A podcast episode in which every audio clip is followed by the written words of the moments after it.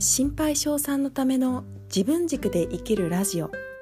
こんにちは、なおこです。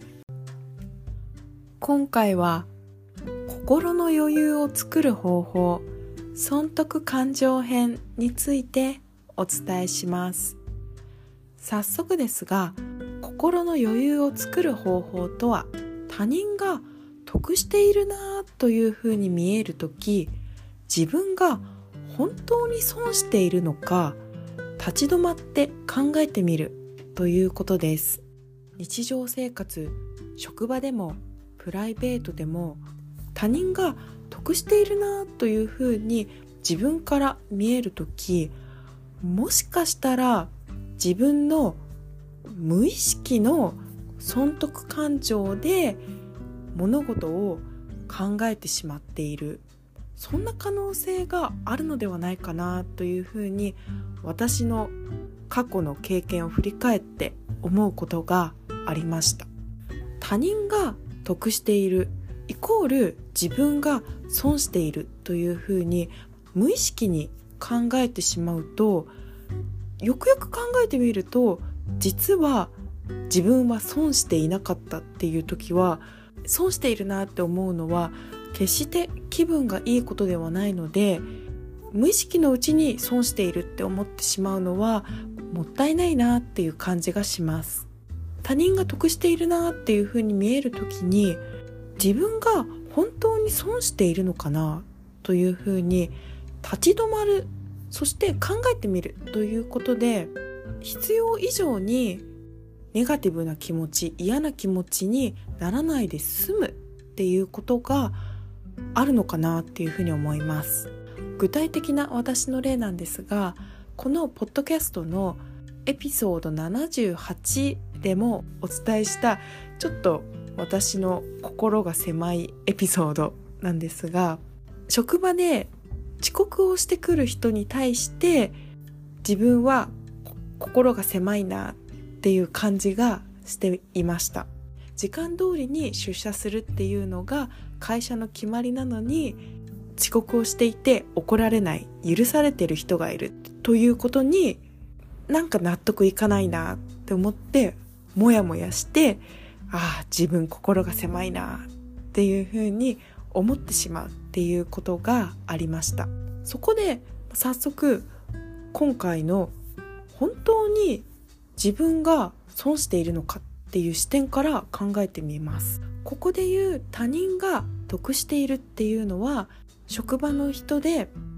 遅刻をしてきた。でも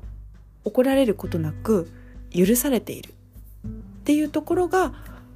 あなんか得しているなっていうふうに私は見えました。そこで自分は損しているのかっていうふうに考えてみると損はしていないんですよね。その人が遅刻したからといって私がその人の代わりに何か仕事をしなくてはいけない。それで自分の仕事量が増えるっていうことはなかったのでその人の遅刻によって私が実際何か損しているっていうのはありませんでした。ただただ反射的に遅刻しても怒られずに許されているっていうところを見て時間通りに出社している私は何なんだろう。損しているんじゃないかというふうに反射的に無意識のうちに思っていました。でも今回のように立ち止まって考えてみると損はしていないんですよね。無意識に自分の中で生まれてくる損しているんじゃないか。っていうようなちょっとネガティブな気持ちがあったということだけでした。他人が得しているなっていうような感じがする時に自分が本当に損しているのか考えてみて実は損していないっていうふうに気づくことができると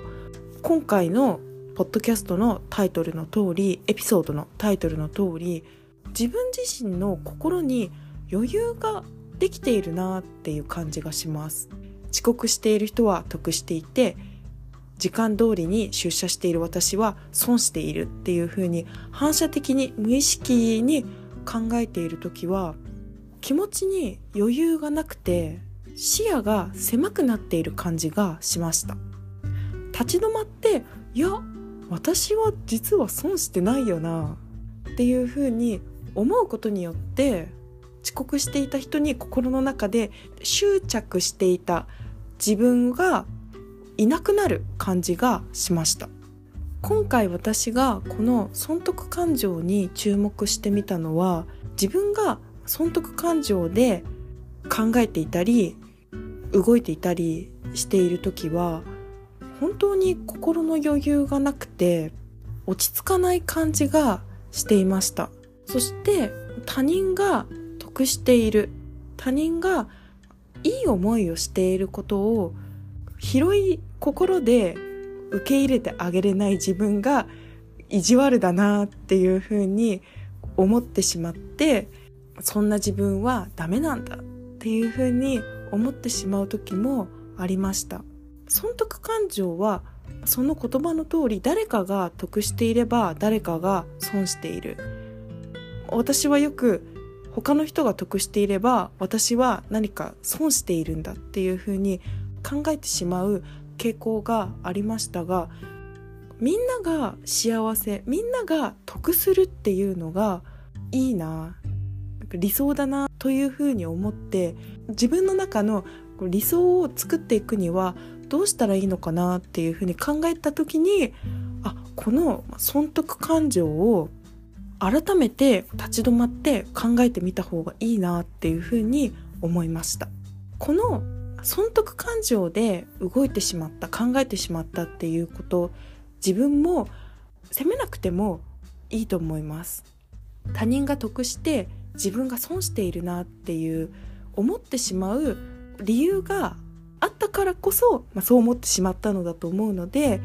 そこを責めてしまうのではなくて損しているって思ったけど損してなかったなラッキーっていうくらいの軽い感じで考えてみる。そしてそれが自分の心の安定余裕っていうところにつながってくると思います。今回は心の余裕を作る方法損得感情編として他人が得しているなというふうに見える時自分が本当に損しているのかどうか立ち止まって考えてみるということについてお伝えしました今回も最後まで聞いていただきありがとうございました。